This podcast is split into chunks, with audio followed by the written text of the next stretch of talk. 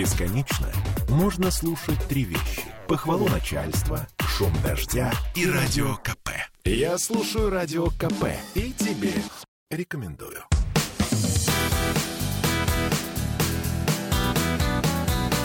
Легенды и мифы Ленинградского рок-клуба.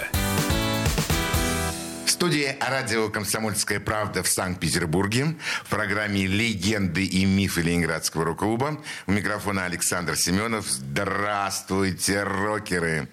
И сегодня у нас в гостях удивительный человек, не музыкант – член Ленинградского рок-клуба, человек с потрясающим взглядом, взгляд, который ловит не только чисто объективно то, что видит, а через объектив фотоаппарата. Ну а самое главное, у нас сегодня человек, с которым можно поговорить о рок-музыке, поскольку у нас в гостях директор, что было крайне редко для музыкантов рок-клуба. Все это я говорю о моей любимой и уважаемой Светлане Лосевой. Света, добрый вечер вечер. Аналогично. Здравствуй, дорогая. Спасибо большое, что нашла время. Спасибо большое, что пришла. Ну и сейчас мы с тобой начнем разговор о маленькой, маленькой Свете Лосевой. Ты где родилась?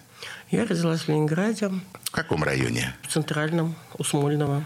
Когда меня перенесли домой, у нас был кранчик только с холодной водой. Перенесли домой, ты имеешь в виду из роддома? Ну да, да, дом. да. А... Вот, э, поэтому бабушка, вот, может, я поэтому бани не люблю. Ну, как бы не то, что не люблю, равнодушна к баням, потому что она меня, бабушка, вот водила в баню, и так мне достала этим в свое время, что, в общем, ну, как-то не сдалось. Вот. А потом, конечно, уже провели горячую воду и все такое. Потом мы переехали на Ухту с родителями. А, вот в чем дело. То есть это вначале была коммунальная квартира? Нет, это была отдельная квартира. Но без часть... холодной воды, без горячей воды? Да, часть когда-то отделенная от большой квартиры барской, как бы вот получилась двушка. Ну, шмондеры пришли, вот как бы наша квартира, грубо говоря, там 87, а соседняя 3 в предбаннике, дверь в дверь, как бы, да. Вот. И говорят, поделитесь. Ну, то поделились, и как бы у нас вот уже, ну, мы туда уже пришли. Дед получил ее в 42 году, блокаду. О, слушай, а кто были твои родители? Бабушка, ты так очень тепло сказала, они дедушка, мама, папа. Кто были твои родители? А, мама и папа уже ленинградцы, а бабушка и дедушка никто петербуржанцами не был. Приехали? Да. И вот э, как бы одна, оба дедушки были военные, один служил в органах, и включая вот оставался в блокаду в Питере, там смерть, все такое. Вот. Но, в принципе, вряд ли... У него были какие-то операции там, по вылазке в тыл врага, то, что называется. Но у него медали за отвагу за это есть, все такое. Но, в принципе, он э, работал э, в гараже. Вот, он был водителем. Никогда личным, но он был водителем машины сопровождения. То есть, когда Киров ехал по городу, он никогда не ехал в одной машине. То есть, Киров сидел в одной, еще ехал две машины. Снаружи никто не знал, в какой именно сидит Киров. Ну, безопасность такая как бы.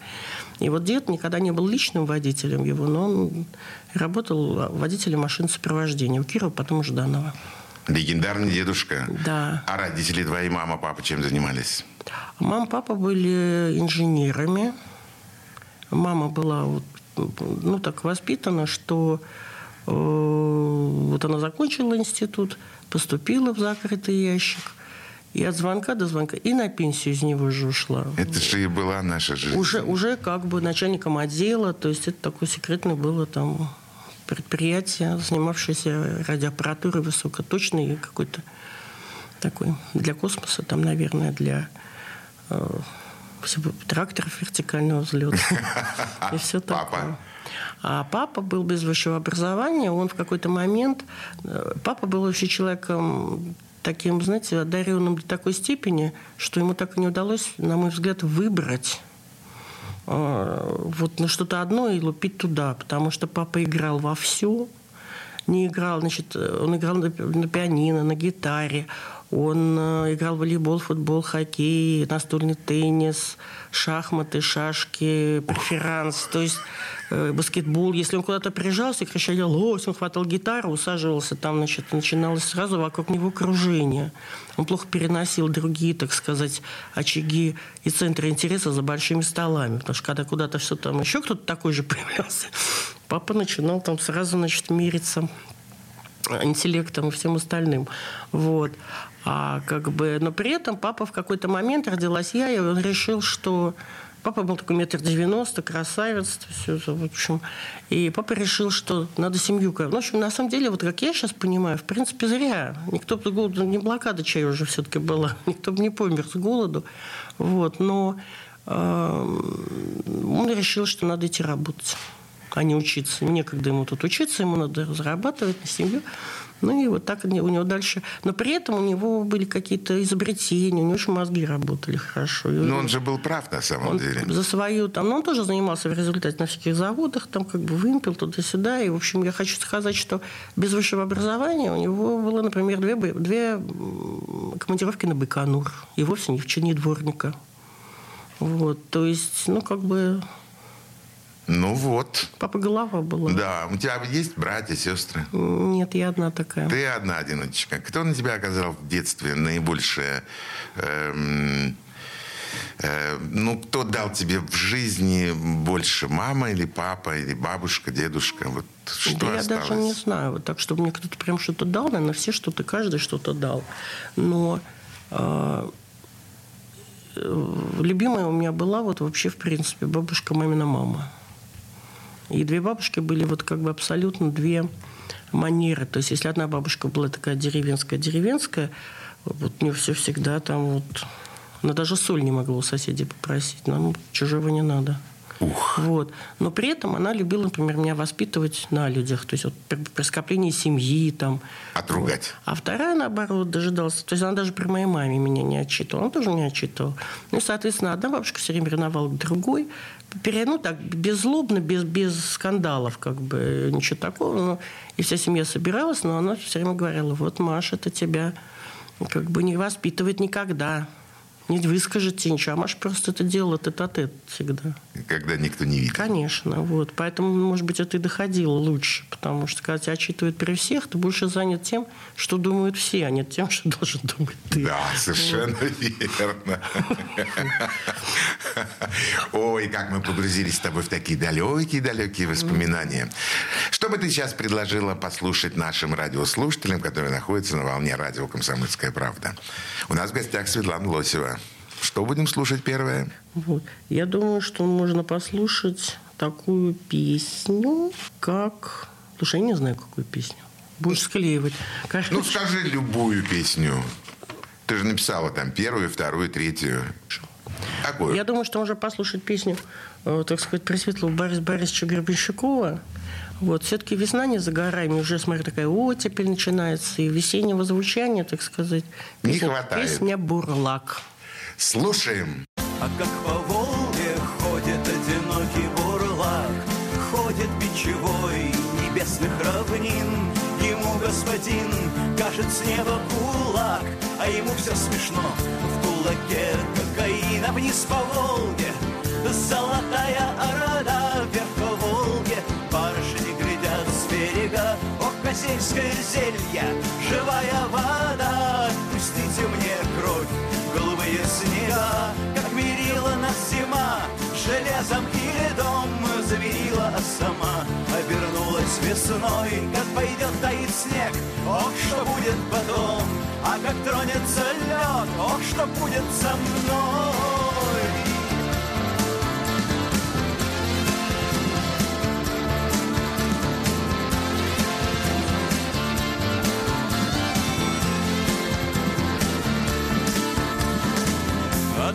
Волжский разлив, то ли вселенский поток, То ли просто господин заметает следы. Только мне все равно, я почти готов, Готов тебе из-под темной воды, А из-под темной воды бьют колокола Из-под древней стены ослепительный чиж. Отпусти мне грехи первым взмахом крыла, ну отпусти мне грехи, но почему ты молчишь?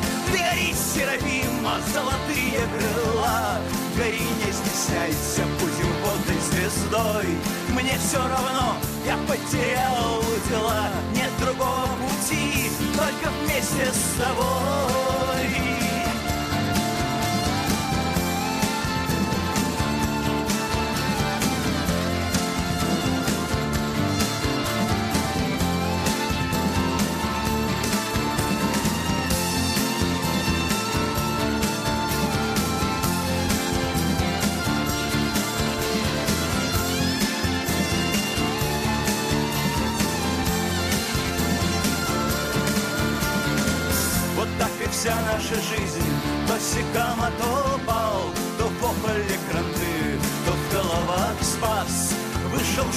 Идти к началу начал Но выпил и упал. Вот и весь сказ. А вороны молчат, а барышни кричат. Тамбовской волчицей или светлой сестрой. То спасительный пост, то спасительный яд. Но слышишь, я стучу, открой. Так причисли нас к ангелам среди зверей. Но только не молчи, я не могу без огня где бы я ни шел, я все стучусь у дверей. Так, Господи мой Боже, помилуй меня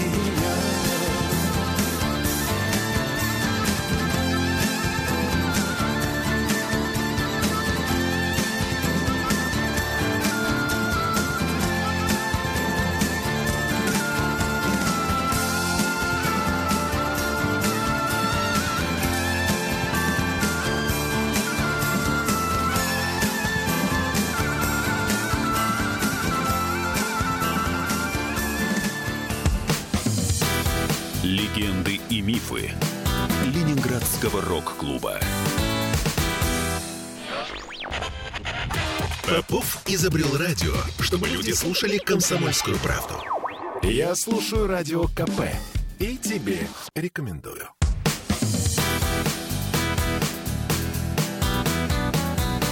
Легенды и мифы Ленинградского рок-клуба. Студии радио «Комсомольская правда» в Санкт-Петербурге в программе «Легенды и мифы Ленинградского рок-клуба». У нас сегодня в гостях э, фотограф, директор многих групп различных Свет Лосева. Свет, еще раз добрый вечер. Ну, ты была в школе хорошей ученицей. Хорошо училась? Слушай, ну я, я как бы, понимаешь, я так э, как-то, ну, хорошист, наверное, это называется хорошист. То есть у меня все равно было при выпуске тройка э, по химии. Вот это вообще, то есть я смотрела на нее, и главное, что я усилия даже прилагала, и мне кто-то что-то объяснял, какие-то вот умные в химии люди. Вот, и я, понимаешь, пока еще была э, неорганическая, я еще как-то где-то что-то, так сказать, могла-то со скрипом, и скрип было слышно, понимаешь, что-то такое. да. А когда началась органика, я поняла, что это все. Это конец. Это конец, да. То есть э, единственное, в чем я завидую теперь, значит, вот этим вот ЕГЭшным, сиротам бедным, вот, э, в том, что они могут выбрать и не сдавать химию. Мы не могли не сдавать химию. Как я Не ее сдала, могли. я до сих пор понять не могу. Ну, как-то я ее сдала, или мне уже старать, что называется, поставили. Ну, У тебя были какие-нибудь увлечения в школе спортивные, там, может Слушай, быть? у меня была загадочная. Папа, естественно, значит, фанател там всякие. Ну, тогда не было слова фанател. Ну, это футбол, бокс, какие-нибудь лыжи, там еще что-то все наше. Спорт. Да, футбол просто. И, короче, я помню, это тоже вот, когда я уже такая была более-менее взрослая, ну, то есть я была там, скажем, дет, конец детсада, что-то или шко- начало школы, первый там класс, что-то такое, второй. Вот. И я помню этот ажиотаж по поводу в 72 году канадцы, значит, должны с нашими играть первая серия. И вот этот ажиотаж начался. Я ничего не знала ни про каких ни, ни Тарасов, там, что его бедного там Клюют. ну, заклевали практически. Вот, и я тонкостей каких-то вот этих не знала, не следила, ребенок была. Но я помню, как все на выпученном глазу уселись, и вот на Ухте мы уже жили. И вот у нас на Неву, значит, окна. И я помню, как вот, вот э, когда «Легенду номер 17» смотрела, Да. помнишь, когда там Меньшиков входит на улицу, ну, вышел на улицу, когда матч идет, и окна открыты. И вот у нас на, представляешь, на Неву, я потом поняла, что у нас все окна открыты, и весь дом сидит у телевизоров. И вот я помню эти филоспозиты, я все это отлично помню. То есть я просто бредила канадским хоккеем, вообще хоккеем. Ну, у нас тогда, собственно говоря, были то там бриллианты такие, да, в команде. Естественно, мы болели, и когда первый э, гол был забит, я помню этот крик. И вот когда я вот «Легенду номер 17» смотрела, это, это, знаешь, слушай, это не художественный вымысел. Когда просто там ве- весь дом, у всех окна. Ну, это сентябрь, начало сентября, тепло, понимаешь? Как бы все сидят, смотрят, все прилипшие к телевизору. Ну, для наших радиослушателей, я был в этой квартире, в Света в гостях. Вид действительно фантастический. На Неву, на Смольный. Я представляю эти открытые окна и первые голы, которые мы забиваем канадцам. А сама спортом? Слушай, как бы... э, Папа, и Я теннис, и плавала. фу- Я, плавал. ма- я маленько плавала, недолго. Вот. Вот. Вот, потом что-то такое. И все. И все. Ну да. Ну, плавать или... Я на велике, слушай, я на велике катаюсь на даче до сих пор. Это вот мой спорт, я очень скучаю по этому велику. Ну, я велик там прекрасный вид В спорта. соседний дом пешком не хожу, только на велике. А может быть, какое-то рисование, вышивание, крестиком. расскажу тебе сейчас. В общем, рисовать, да, что-то я могу. Наверное, если бы это было развивать дальше, может быть, что-то. Ну, в общем, как бы как-то так. Я самородок. Вот самородок. Вот. И э, потом... А вот насчет вышивания, ну, мне, мне забавно, вообще ручками люблю что-нибудь поделать. Значит. И э, вот я помню, что у меня, значит, соседка на Ухте из бывших, как-то меня увидела, что я там что-то такое крестиком, значит, вышиваю, делаю. Она говорит, вот, Светочка, ты с руками, а я разбирала антресоль, а у меня тут вот еще... Это наша бабушка до революции вышивала, осталась канва до революционной. Представляешь, она блокаду пережила, эти мулины там, и как бы это... И она говорит, вот если ты довышиваешь этот маленький, ну, такая миниатюрка 10 на 15, вот этот пейзажик, я тебе это отдам. Я говорю, конечно, довышиваю. И, в общем, я у нее забрала и довышивала. У меня дома такая картинка висит из двух пейзажиков. До сих пор Теми дореволюционными мулине, дореволюционным канва. уважаю. Вот. И потом, значит, я ее, когда натягивала на какой-то там подрамничек на что-то, ну, чтобы как бы стоп- стекло, все такое. Вот, у меня остались такие срезки. И я думаю, надо их тоже использовать. И вот, ну, как бы, понятно, что они слишком узенькие для картинки, 10 на 15. Их надо сшить. И дальше я стала придумывать сюжет. Придумала сюжет, что вот этот шов, это должен быть горизонт. Внизу море, наверху небо, ну и там что-нибудь еще. Ну, в общем, в результате, пока я это все делала, значит, этим же муляным довышивала, вот, у меня получилось такое фудзи, аниме практически. То есть фудзи, закат, вот, значит, внизу бирюзовое море, как бы наверху небо с облачком там розовым со стороны садящегося солнца. Ну, и она у меня была, была, была. Потом как-то э, ко мне приезжает Марина, говорит, это что? Я говорю, слушай, тебе нравится? Я говорю, вот тебе там типа на день рождения ей привезла эту картинку. И дальше, ну, и привезла и привезла, написала там Марине от Луси. Вот. И прошло какое-то время, и она говорит, представляешь, говорит, рикошет тут, значит, похмельный лежит. Вот. А эта картинка у нее в изголовье такая была буквой «П» полка огромная над кроватью. И там всякие стояли э, дорогие сердцу фотографии, какие-то штучки, там какие-то нецки, там еще что-то. Вот. И вот она туда вмонтировала мою эту картиночку тоже, значит, поставила. И вот, говорит, рикошет фокусирует свое самое, говорит, а это что? А кто это нарисовал? Ну, новое что-то для себя видит, как говорит, «А что это нарисовал? Она говорит, дурак ты, рикошет, это Лосева вышел, сказала вариант. Рикошет говорит, вышел? То есть меня настолько никто не ассоциировался. с этим. Вышел, сказал. Свет, я, не, я не, не удивляюсь, что я тебя спросила об этом, потому что для меня это тоже удивление. Последнюю, шутку на эту тему расскажу. То есть тоже было, когда периодически любили с ним перезваниваться с рикошетом. Ну, допустим, по телеку он увидит, например, как, например, Кончаловский задвигает э, слегка датого Деброва на Первом канале. Там, ну, был такой, была такая программа, наверняка это все выложено в интернете. И, и вот он мне звонит, вот мне этого смеха его не хватает, вот рикошетовского, понимаешь? И вот он звонит и говорит, Лосева, Лосева, а ты что делаешь? Я говорю, вышиваю. Говорит, что сразу хамишь, я еще ничего не сказала. Вышиваешь. Ну да, да. Говорю, вышиваю. Хорошо. Вот. И вот он говорит, ты видела, ты видела это? И мы с ним периодически там обсуждали какие-то вот все краеугольные, это что-то. Э, Сейчас мы с вами, уважаемые радиослушатели «Комсомольской правды», погрузились в детские юношеские воспоминания э, Светланы Лосевой.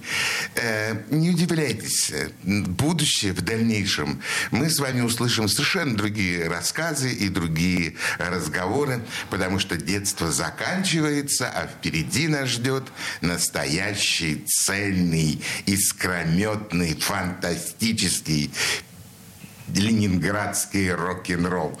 И о нем мы со Светой дальше и поведем нашу беседу. Но вначале я хотел бы, чтобы ты снова предложил нашим радиослушателям э, какой-то трек, какую-то песню. О метаниях юного организма и становлении его. Группа «Ноль. Школа жизни». О, блестяще! Слушаем. Двадцать пятого числа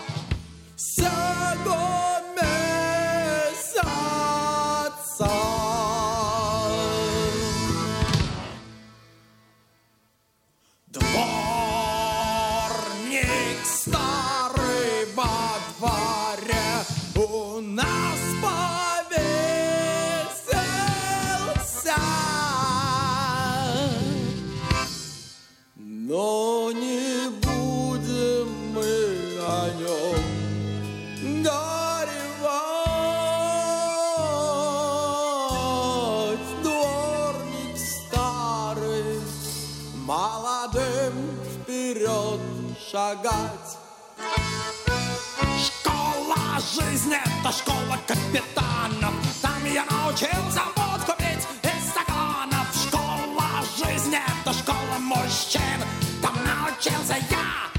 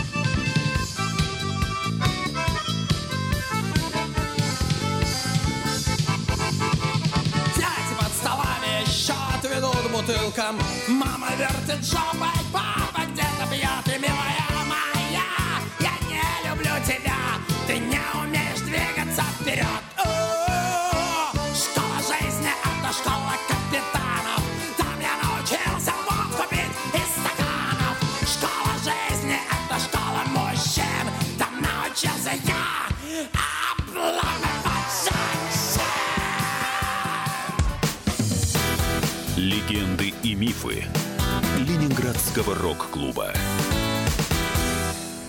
Я слушаю «Комсомольскую правду», потому что «Радио КП» — это корреспонденты в 400 городах России. От Южно-Сахалинска до Калининграда. Я слушаю «Радио КП» и тебе рекомендую.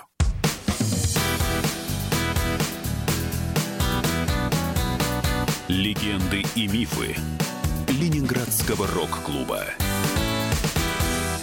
Студии радио «Комсомольская правда» в Санкт-Петербурге в программе «Легенды и мифы Ленинградского рок-клуба». У микрофона Александр Семенов. А у нас сегодня в гостях э, фотограф, директор многочисленных ленинградских рок-групп Светлана Лосева. Свет, ну теперь вернемся, конечно, перейдем к рок-клубу. Ты когда вообще услышала, что в Ленинграде открыт рок-клуб?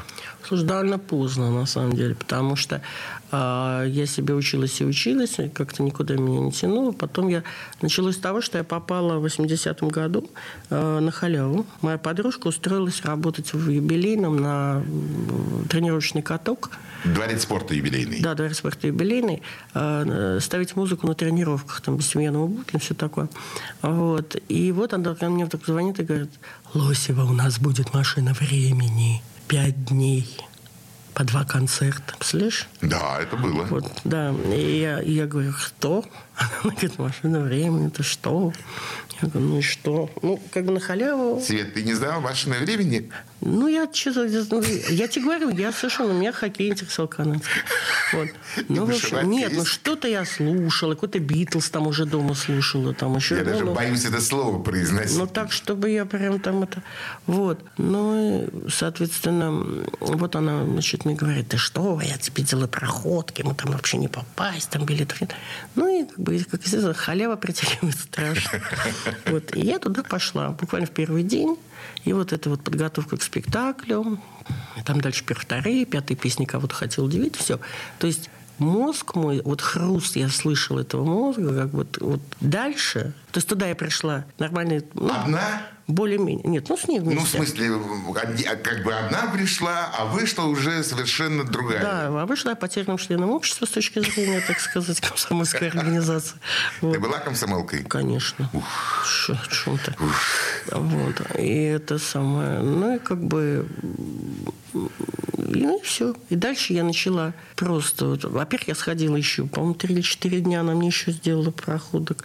Вот. То есть дальше я уже просто, можно сказать, не выходила. оттуда. То есть вот серьезно, машина времени, вот Да. ты вот точно знаешь время, Да. когда вот этот щелчок произошел. Да, то есть я вот могу сказать, что это... вот- Фантастика.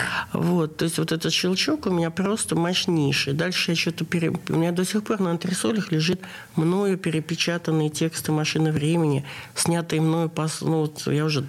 Там какие-то бобины у меня стали появляться туда-сюда. Вот. Я, например, помню, как в конце каких-то бобин «Хвост» был дописан песней «Ты дрянь, что-то». Я понятия не имела, кто это. Ух, Вот. Но я поняла. То есть мне хватило, так сказать, ума Э, понять, «Хвост». что это не «Машина времени». хвост для наших радиослушателей, чтобы вы понимали. Э, Вся музыка писалась на кассетах, на больших бобинах. э, И в конце оставались какие-то минуты, которые, в принципе, либо должны были быть пустыми, либо туда записывалось что-то такое. Да, что-то поменьше. Да, да, да, ну где-то там 3, 4, 5 минут там Да. оставалось. Вот это был хвостик. Вот. И, соответственно, вот, есть такая история. Да, но это... это... А потом уже мне стали, у меня уже потом появились записи аквариума потихоньку, потом я стала попадать на какие-то полуподпольные концерты, потом у меня был одноклассник, э, который играл в группе Джонатан Ливингстон, который мне открыл глаза, что на Рубинштейн 13 есть замечательное место. Вот. А «Машин времени» в 80-м году вот эти концерты были. То есть Да, я после помню эти Олимпиады. концерты, да, помню После эти Олимпиады, видимо. концерты, конечно. Вот. И, соответственно, причем это еще с Подгородецким, это еще он не ушел. Да. Вот потом он ушел, потом опять вернулся, то есть там это... И как бы... Ну и все, он мне открыл глаза, что есть такой замечательный мистер Пинштейн 13, и группа Джонатан Ливингстон, который там круче всех, как он мне говорил. И вот что они одни играют настоящую музыку, они свинок играют. Они свинговали, действительно. Да, и у них там поет Домощу. Оля. Да, и вот... И как бы- Игорь Голубев руководит А коллективом. Паша Попов играл на клавишах там. И вот я тебе хочу сказать, без пальца. Ни одного пальца не было. Вот. И хочу тебе сказать, что а позже выяснилось, что чуть ли не он Феде там что-то про баян объяснял когда-то. То есть он знал Федя Чистякова. Они были знакомы. Ну да, но Федя помладше, соответственно. Федя 67 года. Он как бы коза и козерог. Я тоже не говорю, двойной козел. Ну, короче, нахрена козе баян, это про нас. Ну да. Вот. И, э, ну и дальше все как-то я вот это туда попадала, начинал то все уже майк, уже во всю там Когда ты джунгли, взяла кино. в руки фотоаппарат? Слушай, этот фотоаппарат я взяла практически сразу после Макаревича, после первой встречи. То есть Макаревич искусством- дал такой нетлен- толчок? С, с нетленным искусством Макаревича. Нет, не то, что он дал толчок, а потому что это же была такая страна в стране, то есть они как бы были, но их как бы не было. То есть по телевизору их не показывали, в журнале их не- ну, невозможно было найти ни фотографий, ничего. А что нужно, э, так сказать, молодой деве, когда она угорает от чего-то творчества, любоваться на портрет, понимаешь, там вздыхать Да, вечерами. А где конечно. его взять, соответственно? Соответственно, когда подходили люди, приподнимая, так отворачивали полы пиджака, и там, значит, был иконостас из картиночек, значит, ну, портретов машины времени, вот, но они все были по 3-5 рублей. Это, в общем, бы кусалось. и не входило. Да, конечно, кусалось. Мой бюджет не выдерживал. Вот, и поэтому, соответственно, значит, ну, если не хочешь пользоваться чужим, сделай сам. Вот, ну и все, и вот отсюда и началось. Какой был первый фотоаппарат? А, Смена? Папин, нет, нет, нет, папин Фэ- крис- кристалл был, потом Господи. появился зенит, но «Зенит»? на тот момент, ну зениты разные были, у меня такой не очень навороченный, вот. Но суть в том, что я уже на тот момент увидела, что есть какие-то сказочные люди, которым разрешается ходить вдоль сцены там снимать, а всем остальным подходят люди, так сказать, в опрятных штатских костюмах, и, в общем, я видела, как людям светят пленки. Это даже не цифра была, а пленка. Да, пленочки. Ну Открывали вот. фотоаппарат, И я видела, просто при мне, как бы, вот я видела, как неподалеку от меня там просто у кого-то засветили, а я человек как бы... Свет, это миф? Нет, это не миф. Это правда? Да. Что действительно люди открывали фотоаппараты? Не полуложь, слушай, мне кажется, им наплевать было, но вот им дали какой-то, ну, парням, да, вот они на работе, им дали такое указание. чтобы никуда это не расползалось дальше. Вот тут по- послушали, людей ушли. Вот. Никого не, не арестовывали, ничего такого. Просто запретили пленку.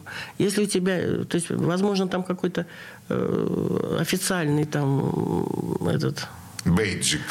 не бы, бэджиков Который- не было тогда ну, никаких. разрешение на Официальные, съемку. допустим, фотограф группы. Вот с группы приехал человек, снимает. Вот, вот ему разрешено. А все остальные, как бы, не, незачем это все. Вот. Ну и как бы я э, поняла, что вот если мне так сделают, я умру сразу от расстройства. Вот. Поэтому я взяла кристалл со старой пленкой просроченной, взяла зенит. Главное не перепутать, что вытаскивать. Успеть убрать в сумку на плечо, когда к тебе подходят, и вытаскивать второй. Подумала я, то есть вот надо вам не разведчик какой-нибудь, это от дедушки. Это от дедушки, я только с языка Да, вот я сняла. подумала. Разведчик ну, короче, я Лосева. придумала вот эту схему, что я как бы снимаю на один, а если подходит, вытаскиваю другой. Главное успеть его спрятать, чтобы они не видели, какой фотоаппарат. Видели же, что-то убрала, а какой... Потому что понятно, что или на два одинаковых тогда как-то. Ну, в общем, это тяжело было таскать два фотоаппарата. Вот. Но у меня, у меня есть пленка, ну, сейчас ее уже нет, я выкинула, естественно, но которые мне светили раза три, и главное было искренне расстраиваться, чтобы никто не заподозрил. А, что то есть это это шоу. уже все по-настоящему, слезы. Конечно, надо плакать, все такое. Ну, плакать, не плакать, но расстраиваться, пытаться не дать им этот фотоаппарат. Какая вы, Светлана, Я очень хитрая, коварная, ну. коварная какая. Что мы будем слушать сейчас? Что будут слушать наши А так, радиослушатели? получается, видишь, ты и власти не обидел, дал им. Им надо засветить, ну, засветили. Что будем слушать? Будем мы слушать песню группы «Коленов мост», с которой я практически с самого начала дружила. Честное слово. Дмитрий Ревякин, слушаем. В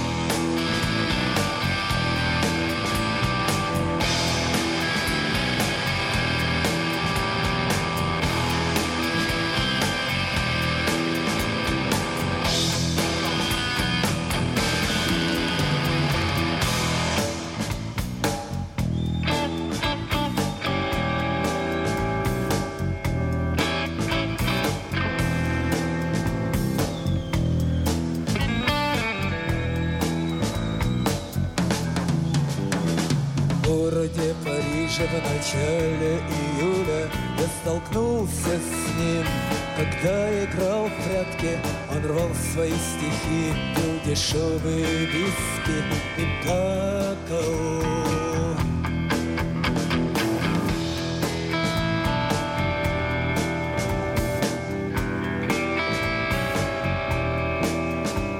Его поджидала смерть, он знал об этом.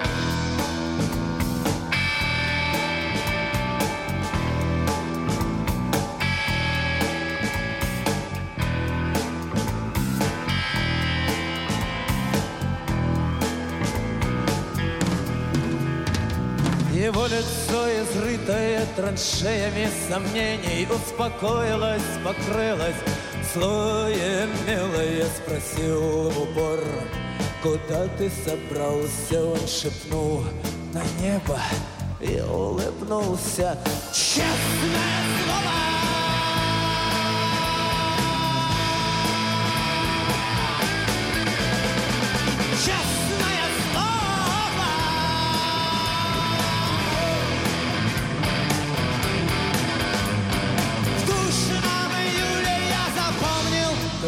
Умирал.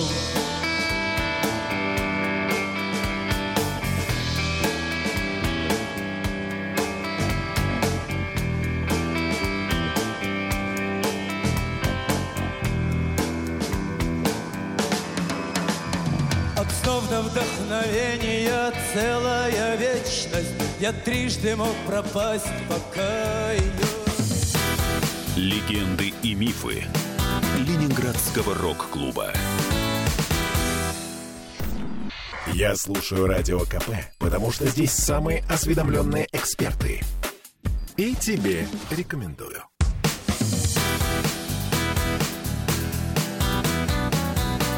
Легенды и мифы Ленинградского рок-клуба. Студии радио «Комсомольская правда» в Санкт-Петербурге в программе «Легенды и мифы Ленинградского рок-клуба» у нас в гостях Светлана Лосева, фотограф, директор. Свет, когда ты стала первый раз директором? Слушай, ну сначала я была не директором, понимаешь, там я... Э, Администратором. Я пришла в Дворец молодежи работать в читальный зал. Э, через два месяца мою ставку начали сокращать, но по тем законам тогда просто так на улицу выгнать не могли. Мне предложили две должности. Э, быть э, помощником режиссера концертного зала Дворца молодежи. У Светланы Кирилловны? Ну да. Вот. Или вот некая такая вот схема фонограф, самоокупаемая смета – это, наверное, 86 год, 86 год это. Вот. И э, ну, там проводить концерты, это ближе к рок-клубу. Но в читальный зал у меня, понимаешь, стенка в стенку был с кабинетом Михайлова. И, в клуб, и там же сидел клуб «Квадрат» и вот Михаил. И, соответственно, я, чтобы помыть стакан, должна была пройти по некоему коридору мимо его кабинета, а там то Кинчев сидел, то группа кино в полном составе. А за углом еще лицедеи на, три, на, на трехколесных велосипедах пьяные катались. Первое время мне было... Рядышком студии Европы Плюс. Да, лицедеи репетировали на этом же этаже, в этом же коридоре. Я в красном баре веду дискотеки. Ну вот.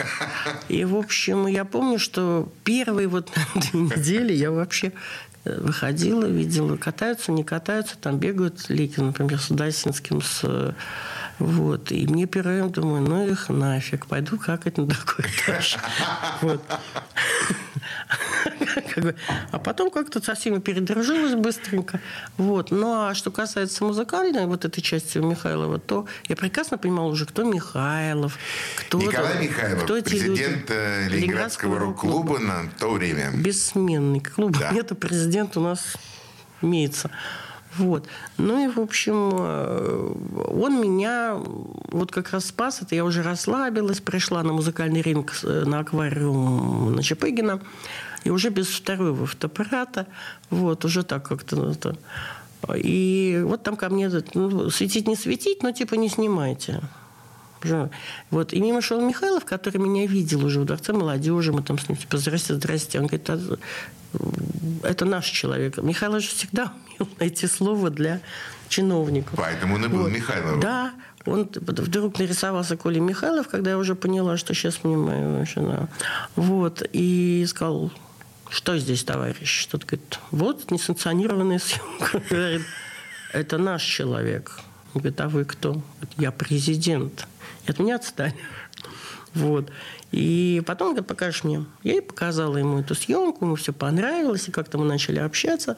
И где-то перед Новым годом он меня э, зажал в углу каком-то и сказал, стал уговаривать стать администратором некого клуба «Фонограф», потому что сам-то он уходит на Рубинштейна. Ну, видимо, там какая-то ставка появилась официальная такая уже. Не... Вот. А но здесь ему надо оставить какую-то вот структуру, которая будет заниматься концертом. Нашего человека. Нашу, ну, я, я нашим человеком там была, была не одна, то есть там четыре человека. Да, слушайте, у вас там такая компашка была. Да. Один Слава Задыри там что-то стоил. Задыри там не работал. В фонографе? Нет, нет. Панкер, Осипов, я и Терещенко. Так, для меня открылась новая история. Это не миф? Нет, Слава всегда там был. Алиса, где Алиса? Алиса в буфете пошел.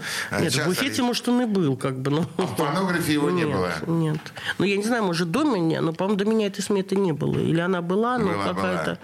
В общем, они до этого занимались э, видео про видео там показывали по телевизору, ну, какие-то маленькие, в маленьком зале. Вот, а тут началось вот это вот большое. И, соответственно, я стала администратором этих концертов.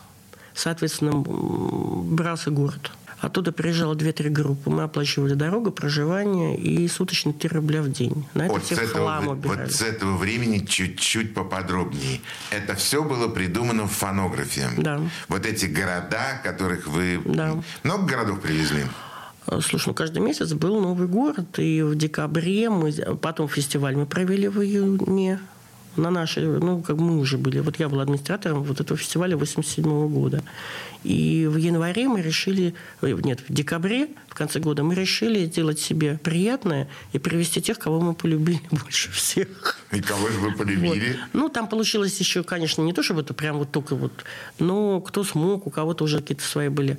Э, у нас приехал мост, Чаев. Ну, нам. Прекрасно. С мостом э, Кинчев под запретом был. А после Алисы с косой После. Алисы с косой челкой. Он на этом концерте у Ревякина вышел на одну песню на внуке Святослава. С таким переизбытком чувств. Ну, потому что есть люди концертные, и, э, ну, есть люди, которые спокойно без концерта. Нет концертов и нет. Он картинки все рисует и все. А Костя, конечно, человек концертный. Он, он живет вот этим, вот этим обменом этим. Это энергетика, и они писали, конечно, для, для него очень тяжело было. Ну, плюс еще морально было неприятно, ну, мягко говоря. Да, конечно, история была жутко неприятная. Да. С Володей Атаманенко мы вывозили его какими-то там ходами во Дворце спорта юбилейный. Чтобы ничего не случилось. Чтобы да. его полковник Резинкин не забрал после да. этого выступления. Да, я помню. Э, скажи мне, а вот э, когда в твоей жизни появилась все-таки, вот ты была администратором, а именно директором, когда ты стала? Ну вот когда мы закончили с фонографом. Потому что, во-первых, там было свободнее в Дворце молодежи, чем где бы то ни было на какой-то момент, потому что он не принадлежал горкому комсомола, он принадлежал обкому комсомола. А обкому было настолько пофиг, что в городе происходит, у них область. И вот на этом вилке между властью, как бы, там было несколько посвободнее, чем... А городские все городу принадлежали. Их тут уже... Вот. Совершенно верно, Светлана. Правильные ну, не суть, вещи не рассказываешь. Суть. В какой-то момент, значит, все выступали, все были за счастье выступить, в принципе. Вот. И тут э, уже начинались новые времена, и у народа начались гонорары. Вот у всех тех, кто у нас выступал бесплатно. Седьмой год, восьмой. Восьмой, восьмой, ближе Да. к девятому. Вот, и начались уже какие-то деньги, и, наверное, еще как бы спокойно мы бы договорились, чтобы там и Алиса бесплатно с кем-то выступила, и, и там еще и аквариум и так далее. Но это вот мы с Панкером, я помню, поговорили над тем, что, в общем, решили, что это просто аморально. Вот на данный момент это уже аморально это спекулировать собственной дружбой, а деньги будут получать комсомольцы в результате, этот вал, да? То есть мы получали свою фиксированную зарплату там. Ты сейчас не миф рассказываешь? Нет, не миф. Вот. Это действительно правда, что вот вы, что спекулировать дружбой... Нет, это- ну то есть этого еще хватит на какое-то время, но уже не пред. В общем, было предложено просто Дворцу молодежи, как бы чтобы э, мы уже получали хотя бы тогда, ну, мы могли платить, а, ну, во-первых, гонорары какие-то хотя бы вычленять, да, вот, э, музыкантам, э, группам.